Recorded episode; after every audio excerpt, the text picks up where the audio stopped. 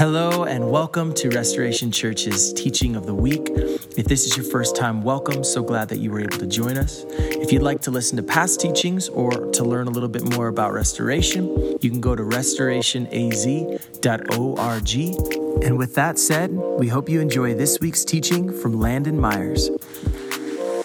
All right. If you uh, have a Bible or want to uh, use your phone for the scriptures, we're going to be uh, primarily in the books of Jeremiah and Daniel this morning, so you can kind of go ahead and, and turn there to get prepped. Last week, we kind of had week zero. Today, we're officially launching our next practice, which is called uh, Faithful Citizenship. And so we'll spend the next weeks not only, hopefully, uh, learning and talking about what it means to be faithful citizens to both King Jesus and the community we live in, but putting that into practice. And uh, as we frequently say, practice goes better with a team. And so we've got groups meeting all around the greater uh, Prescott area that we call practice groups to walk through this content and actually put it into practice together. And before uh, we officially jump into these next six weeks, I, I want to just pause for a second and kind of urge you uh, to recognize that what we're stepping into, I believe, is going to be really powerful. It's going to be really good, and it's going to be moving, I hope, and pray, and believe. Yet, and it is going to be hard. The, the conversations that we're going to step into and have, the perspectives you're going to realize that other people that are sitting in the same rows as you share might be surprising. They might be uncomfortable. There's a lot of different people with different backgrounds and histories and stories within this room.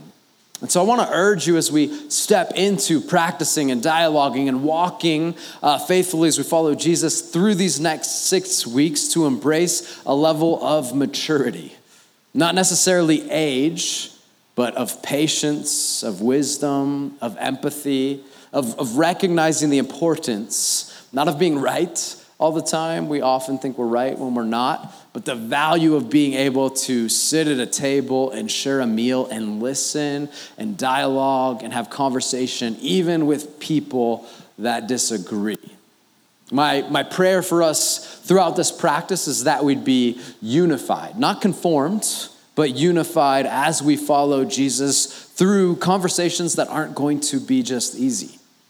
That we be good listeners, but also bold enough to talk and have the conversations. And so I urge you to step into this with a humility, a courage, a, a wisdom, because I think what we're doing uh, really is very important. And I want to just pause now and pray just the Lord's blessing upon these next six weeks. And Jesus, I pray that you go before us in every home, in this building, as these groups meet, as we dive into your word and the scriptures today. God, that you give us unity, that you'd allow us to love those with us and across from us, to learn your ways, to speak like you do. God, give us eyes to see what you want us to see in this time, ears to hear what you want us to hear, and a heart to feel what you want us to feel. Not to get distracted by tendencies and passions, but that you would truly lead. We love you, and guide us in this. In Jesus' name, amen. I want to start specifically this morning posing a, a question to you. Do you believe that we as Christians should want to live within a Christian nation?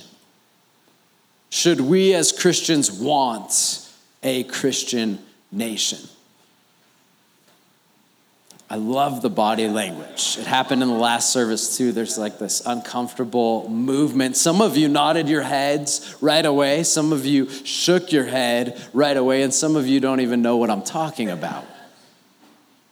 To, to kind of push the envelope down a little bit further, to what degree do you value the religious freedoms that we have in our country? The fact that you can live into the values of Jesus, because our country provides that opportunity. What about the religious freedoms and values of people that have beliefs other than ours? What about their religious freedoms and values that actually contradict ours to the degree you might feel as if those values and freedoms impose upon our own? So often we think that things are so simple, but there's a lot of complexity in religious freedom. There's these questions that are posed that really just aren't comfortable. That's kind of like a gift from me to you for next Thanksgiving dinner. Just throw out those questions, and I promise you, it's going to go really, really well. If you've ever been on a road trip, you know that the first half of the road trip, whenever you're trying to get to wherever you want to go, it's a lot easier than the road trip back. Because on the return, you don't have that thing, that trip, that time, the person, activity, whatever it is to look forward to. It's in the past, and so the return trip is really kind of just boring. It's not as exciting. And the, the scriptures, there's these four teenage boys, most likely teenagers, very quickly having to become men, and they're on this road trip, and it is the worst of worst road trips. It's terrible. They actually have nothing to look forward to, even though it's on the front end of this road trip for them. I imagine they find themselves into this tightly packed with other kids their age cart, and it's probably splintery. And as they're being taken in this cart on this road trip, there's all kinds of these violent bumps along this not real good road that they're on. And I envision there's these warm tears streaking down their cheeks, and one of them closes his eyes and remembers. And the memory that's coming to mind for him is not as much a sight as it is a sound. And it's a high-pitched wail. And it's multiple voices of mothers in his neighborhood wailing together because their kids have just been taken. And his memory is not just the sound, it's actually also a feeling, because he remembers the pressure placed on his body as he was forcibly taken by other hands and placed into this cart with some friends he knew, nonetheless being forced to leave everything he knew behind. It's also the, the sense of smell as those boys are taken from this city and their neighborhood and their town, everything they love, and they smell the smoke of their home, and they experience its destruction through their nose. And they're leaving, and he remembers this just hours before. And at this point, his face is caked with mud as the dusty trail and the tears on his face mix. They try to sleep a little bit, and when he wakes up, it's a different memory. It's actually good. It's pleasant. It's reminiscing on a few nights before all this happened. And his dad was leading a discussion at the table, and mom was laughing, and his siblings were playing, and they were eating the, the foods they loved, and they were praying and worshiping, and all seemed good. But now on the splintery, dusty cart with mud on his face, that's all a distant, near-dead memory. It's all that's left. Those boys taken from their homes, taken from a government that was designed to be a godly Jewish nation, from the temple where they worshiped their God, that's all stripped away. And I imagine they were probably asking similar questions to the ones I posed. What's next? What will it be like? What will we be allowed to do? What will be forced upon us? They probably longed very quickly for the food their mom made. They probably longed for their normal worship settings, for the Jewish government that Yahweh God provided in the books of Exodus and Leviticus and Deuteronomy, but that was all gone. Now they needed to listen to Yahweh God once again in his specific call for them to be faithful in this moment on this journey as they entered exile. That was their new reality. You've probably heard maybe these boys' names, Daniel, Shadrach, Meshach, Abednego. Those were their names, at least, until they got changed. They lost even their names. New names were given to them, names of other gods, actually insulting everything they knew. Those boys learned a lot in that cart on their way to a new home called Babylon. And they learned a lot when they entered a, a new life in Babylon as exiles. And I actually think there's four specific perspectives they had to adopt that I believe we also need to adopt in our moment today in the United States. And so today we're going to talk about these four perspectives of an exile and how those led them to be faithful citizens of King Jesus and of their new home. Uh, real briefly, I want to talk about three books of the Bible that we're going to be interacting with a lot. The first is Deuteronomy, and that word in, in the original Hebrew literally means second law. It's the second time the law is given for a Jewish nation. Their government was founded on religion, and that's what uh, these four boys' forefathers had established for them. The second book is Jeremiah. And Jeremiah contains the words of a prophet, God speaking to the prophet, and the prophet then speaking to his people that were being exiled. And then the last book is the book of Daniel, and it's really the firsthand experience of some of those exiles that Jeremiah spoke to. So that's kind of the, the context, the setting, the type of literature uh, that the scriptures provide for us that we're going to be interacting with this morning. So the first perspective of an exile that they learned that I believe we need to adopt is this: we are where God has us, even if that is hard to believe or accept. We are, in this moment, breathing the breaths where God has designed us to breathe those breaths, even if that's not where we want to be or what we like. Start reading here in Jeremiah twenty-nine, verse one. This is the text of the letter that Jeremiah the prophet sent from Jerusalem to the rest of the elders of the exiles, the priests, the prophets, and all the people Nebuchadnezzar had deported from Jerusalem to Babylon. This was after King Jeconiah, the queen mother, the court officials, the officials of Judah and Jerusalem, the craftsmen and the metalsmiths had left Jerusalem. The letter was sent by Elasah, son of Shaphan, and Gamariah, son of Hilkiah, whom Zedekiah, king of Judah, had sent to Babylon, to Nebuchadnezzar, king of Babylon. The letter stated, "This is what the Lord of hosts, the God of Israel, says to all the exiles I deported from Jerusalem to Babylon. Build houses and live in them. Plant gardens and eat their produce. Take wives and have sons and daughters. Take wives for your sons and give your daughters to men in marriage, so that they may bear sons and daughters. Multiply there. Do not decrease. Seek the welfare of the city I have deported you to. Pray to the Lord on its behalf, for when it has prosperity, you will prosper." Verse eight, "For this is what the Lord of hosts, the God of Israel, says, do not let your prophets who are among you and your diviners deceive you, and don't listen to the dreams you elicit from them, for they are prophesying falsely to you in my name. I have not sent them. This is the Lord's declaration." For clarity, that's still happening today too. People speaking in the name of Jesus, who tell people things they want to hear when it's not true.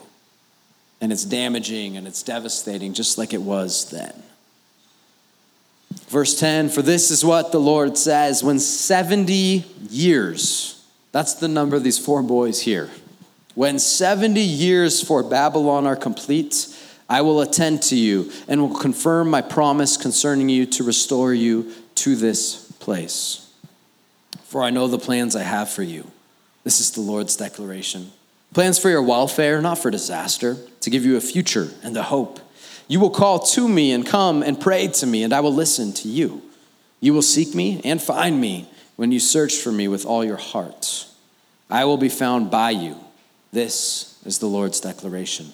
And I will restore your fortunes and gather you from all the nations and places where I banished you. This is the Lord's declaration. I will restore you to the place I deported you from." It's two key, very uncomfortable verses in that section. I want to go back to those, verse four and fourteen. This is what the Lord of hosts, Yahweh, the God of Israel, says to all the exiles I deported from Jerusalem to Babylon. Who did the deporting? God himself. That's uncomfortable.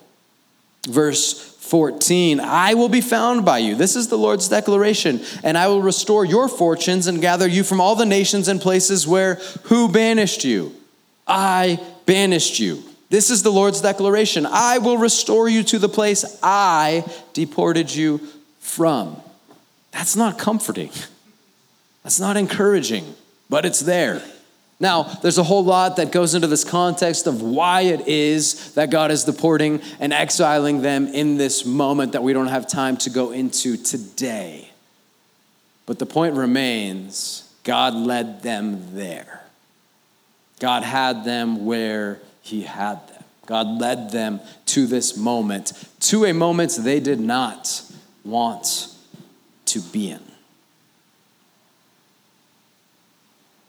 Similarly for us, depending on your perspective, if God wanted our nation to be a Christian nation right now, or our government to be a Christian government right now, it would be. But it's not.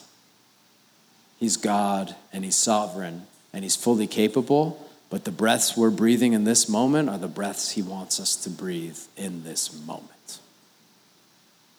Some of us might not like that, but that is the reality we face. Rick McKinley, in his book, Faith for This Moment, uh, frames it this way. I think it's powerful. The God of Israel in exile is the God of the church in twenty-first century America. And this is the God who is still free to direct the course of history and reveal himself to his people and to the world as he pleases. If we don't embrace this reality, it's going to be really challenging to be faithful citizens of both King Jesus and of the community that we find ourselves within. It might not be a comfortable reality, but it is the reality we find ourselves in. We are where God has us, whether we want to be there, like to be there, whether we long for something different or not. And I do need to state, it's okay to want something different than where God has you. It's okay to want something better. In fact, we were made for perfection, and he will return us to that, and all will be good. There will be no tears or crying or anguish or hatred or racism or injustices. None of that will exist. It will all be good, but right now is not. We have a mixture of beautiful and broken. And again, it's okay to want something old, something new, something different. Yet, simultaneously, we need to accept the fact that the breaths we're breathing in this moment are the breaths he has us breathing, because he's still God. He can do as he pleases.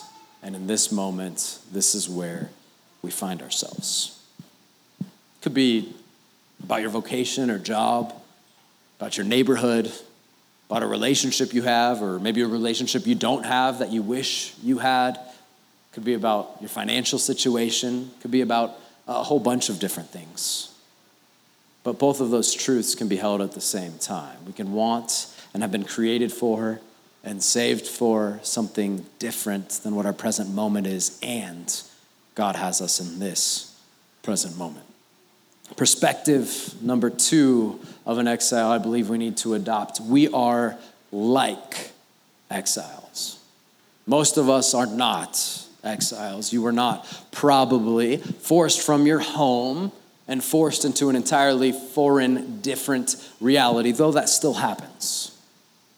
Yet there's still a ton of parallels and similarities I think we have to get our head out of the sand about and acknowledge.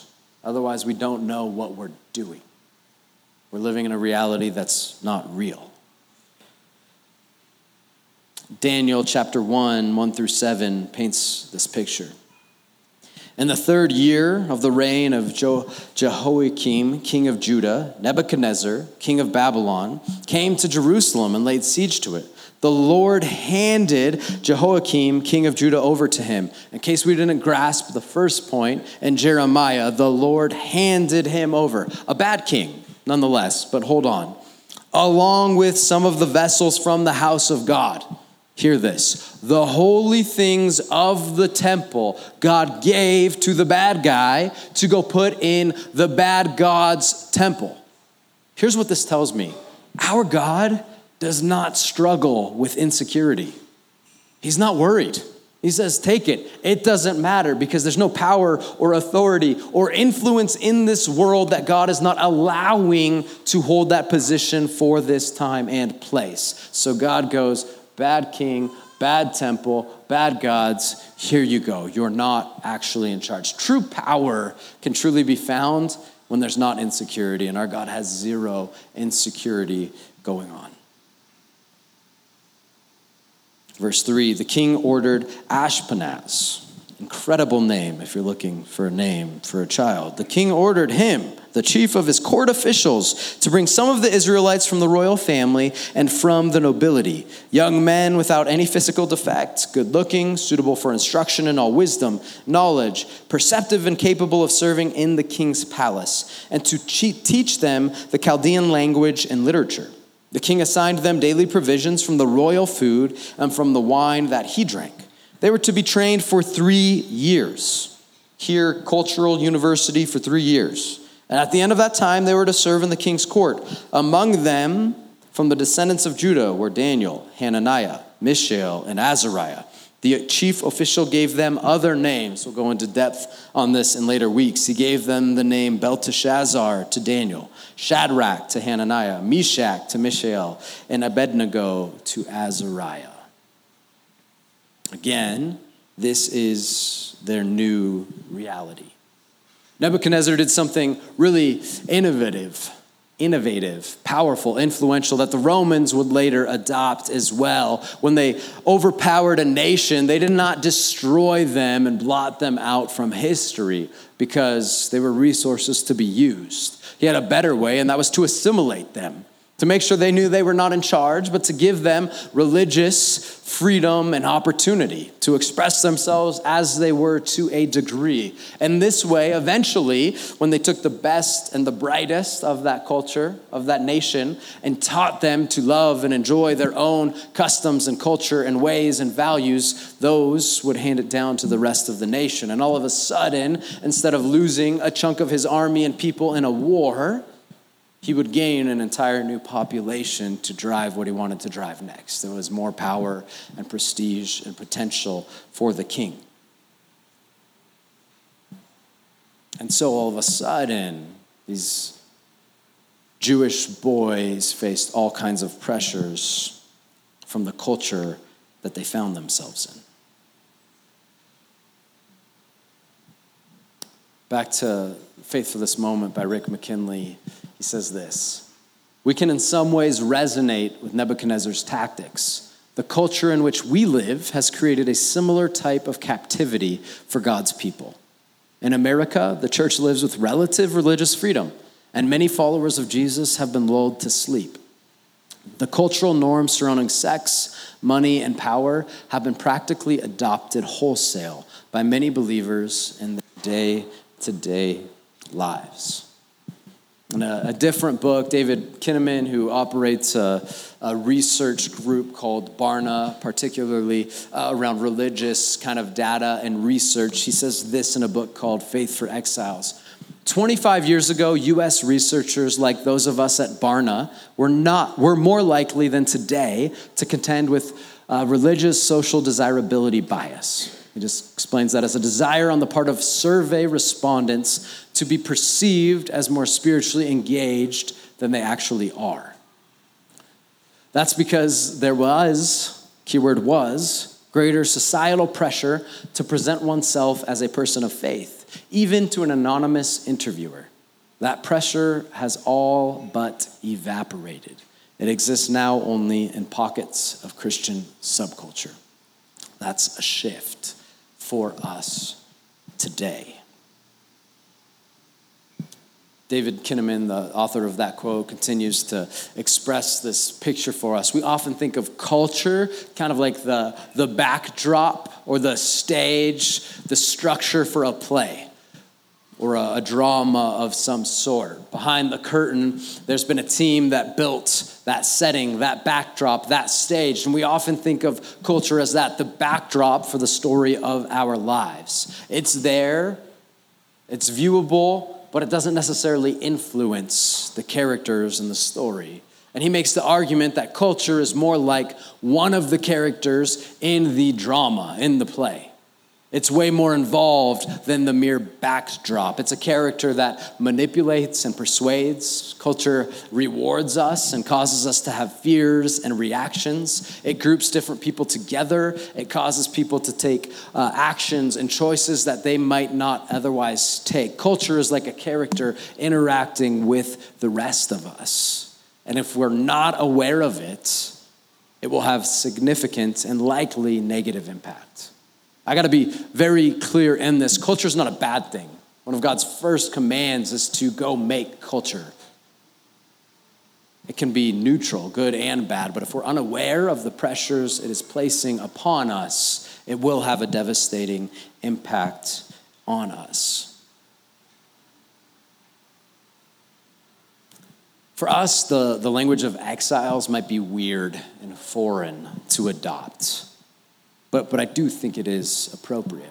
If you look at our nation's history, Christianity has been unbelievably influential. It's had its hand in almost every aspect of life, not just the spiritual, in the building of hospitals and universities, of cities, in the midst of government. It has been incredibly influential. But if you compare a certain day in our history to today, the influence has shrunk dramatically. There was a day when instead of placing other on the survey, you would just put Christian. It was the norm to just do that. That day is dead and gone. In both good ways and bad ways, actually. Christians used to have a significant voice and to be the majority. That is no longer the case. We no longer have the voice of the mob behind us. We're a minority in so many things. Again, that's not necessarily a bad thing. That's just a reality that has to be grasped. In reference to, to some of the data that they had collected, David Kinnaman says this, at the time we collected data for that project, fifty-nine percent of young adults with a Christian background told us they had dropped out of church involvement.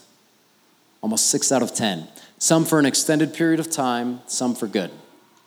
In less than a decade, the proportion of eighteen to twenty-nine-year-old dropouts has increased. Today, nearly two-thirds of all young adults who were once regular churchgoers have dropped out at one time or another. Our contention is that today's society is especially and insidiously faith-repellent. Certainly, God's people have weathered hostile seasons in the past. Church history reminds us that living faithfully has never been easy. But our research shows that resilient faith is tougher to grow today using the cultivation methods we relied on throughout the twentieth century. Things have changed. And we'd be ignorant not to acknowledge and have awareness of how things have changed. They're going to impact really everything about the way in which we follow Jesus. One more quote from this book. He continues to say this, and this is, this is impactful. We need to hear this. The verdict of that research is that many families and churches have lost their way in terms of effectively discipling the next generation. We believe many parents, educators, pastors, and other leaders are trying to prepare young Christians for Jerusalem to keep them safe and well protected for a world they no longer live in. We have to have new eyes to see. We live in a very post-Christian culture. We need to be aware of this. Number one, we are where God has us, whether we want Want that to be reality or not, it is. Number two, we are like exiles. And that leads us to number three. It is not our responsibility to change the world. However, it is our calling to be faithful where we are now.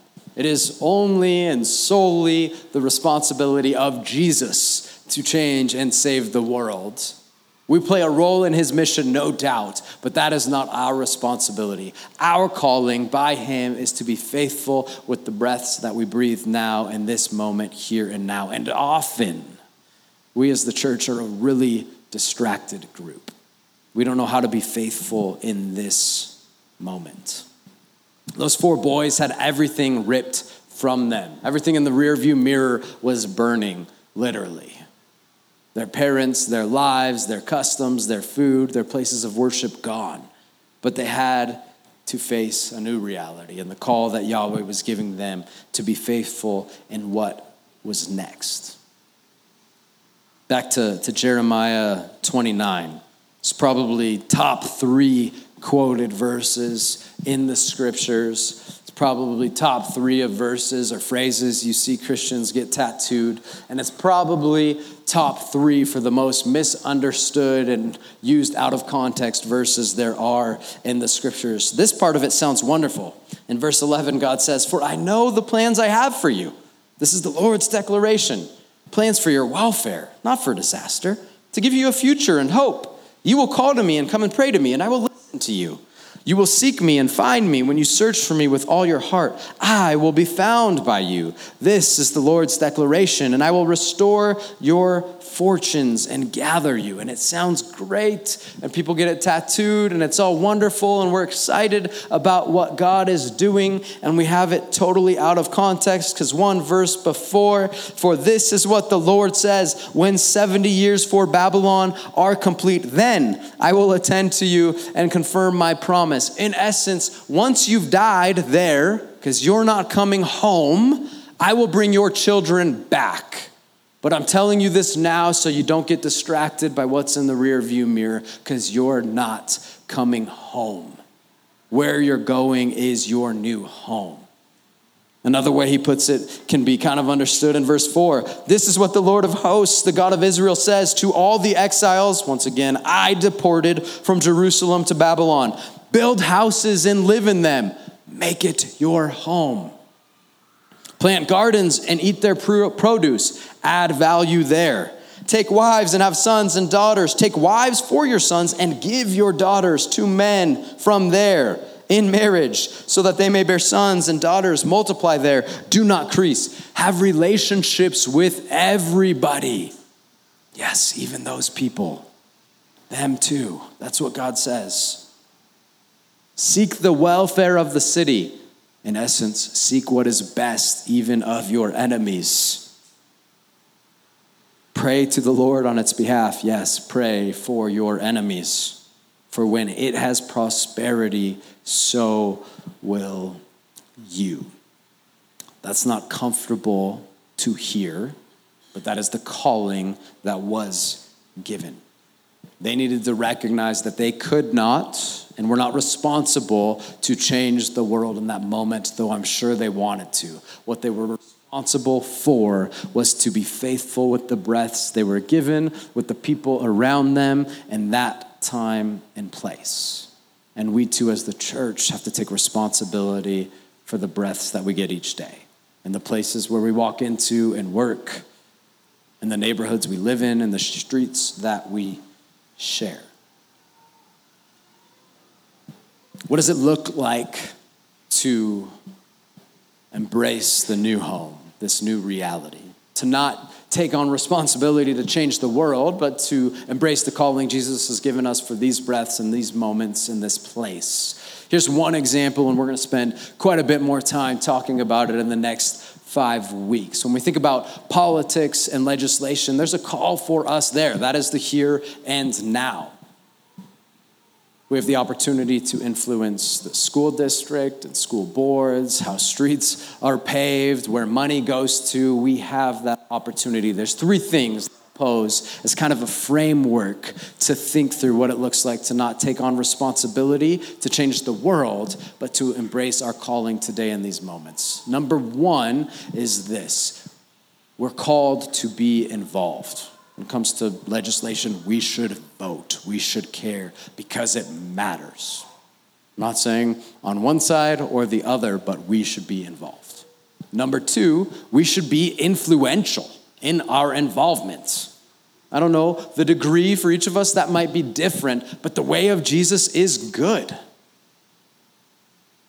He seeks justice and what is best and love for all. And so, though we might understand that in different ways, we should, we should seek to be influential by bringing the good of our God into the midst of our communities. And number three, most of us are probably okay with number one or two. Here's where we get into some trouble. We need to not be power hungry as we do that. That's being involved, being influential, and not being power hungry. Here's why. Because legislation and government is not our Savior. King Jesus is, and he reigns. Now we can still be involved, and we should be, but our hope is not in laws. Our hope is in Jesus who reigns as King.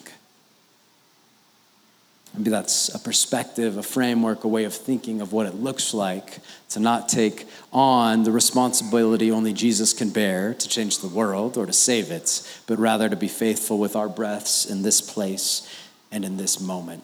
Our fourth and final perspective of an exile, I believe we need to adopt. Faithfulness as exiles requires constant discernment. Means we need to be both wise and quick on our feet and with our minds and with our tongues. And by quick with our tongues, I probably mean very slow with our tongues. We need to think before we speak. We also need to listen before we speak. An ear is way more powerful in today's cultural moment than a tongue is. There's a million voices. Anyone can hear whatever they want to hear. But when someone actually listens to another person, especially if they think something differently, that's powerful. Because it's unique. What we need to be able to do, like I said at the beginning, is sit at a table and share a meal with someone who has a viewpoint very different from mine and start with listening. Doesn't mean we can't hold strong convictions. We can and should. But Jesus was able to sit at that table and cause us to sit at the table and have conversations in love to seek what is best. As exiles, we need to know when to bless our culture, when to humbly resist our culture, keyword humbly. That's a whole week we'll, we'll spend talking about that, and how to bring the wisdom and good of the love of our God into our land, how to live into the gray areas, because there's a lot of gray areas. If you think that the answers of what it looks like to follow Jesus in the midst of this cultural moment are simple, I don't really have another way to say this, but there's ignorance blinding you. That's just the reality. It's not simple. That would be pride blocking us from having sight to see that there's complexity in the midst of this gray. And we have to learn to dive right into the gray and trust the Spirit to give us wisdom and leadership and love and discernment in the midst of this.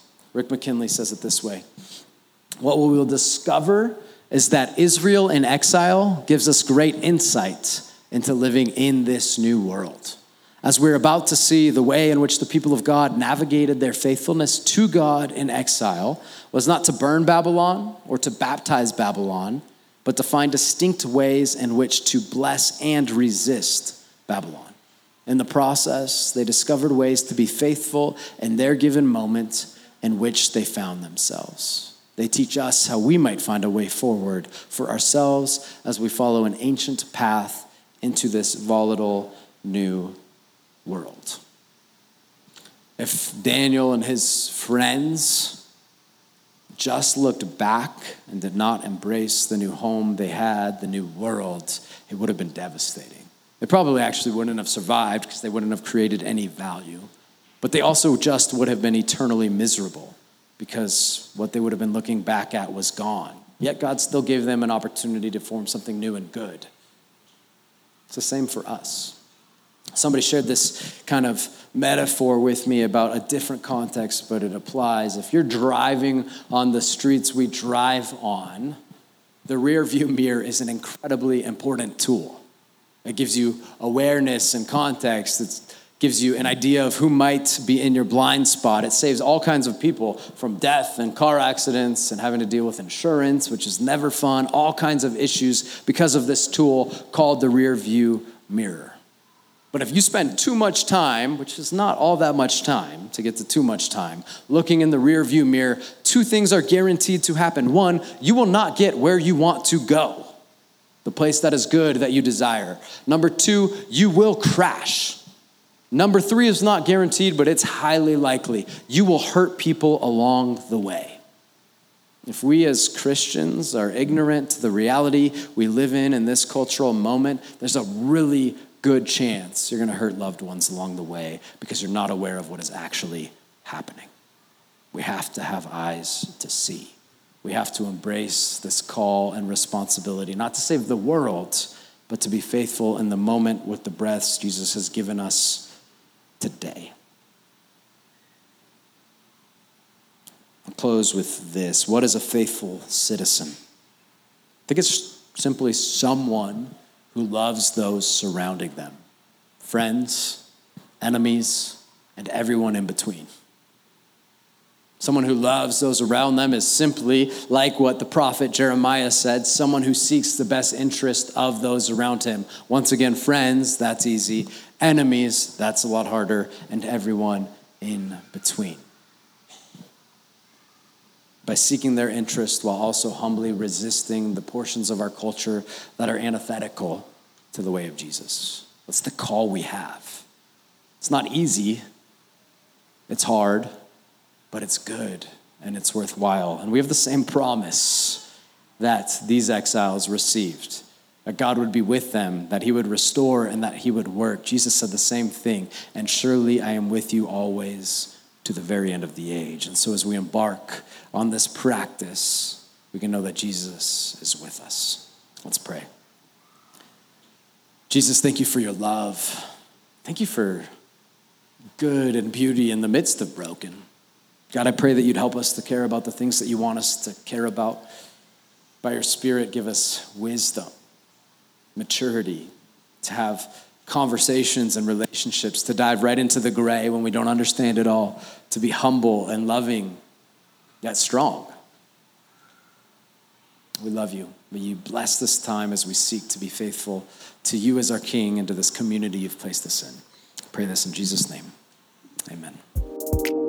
Well, thanks for joining us. Once again, we are Restoration Church in beautiful Prescott, Arizona, and we are so thankful that you were able to tune in. If this is your first time, welcome. Uh, jump over to restoration a z dot org to listen to past teachings or to learn a little bit more about who we are and what we're about. Um, if you have questions or if you'd like to connect with us, um, go ahead and hit that contact tab. We'd love to connect with you. And uh, until next time, remember, Jesus is the only one who is trustworthy always, no matter the moment. So press on as we continue to practice the way of Jesus.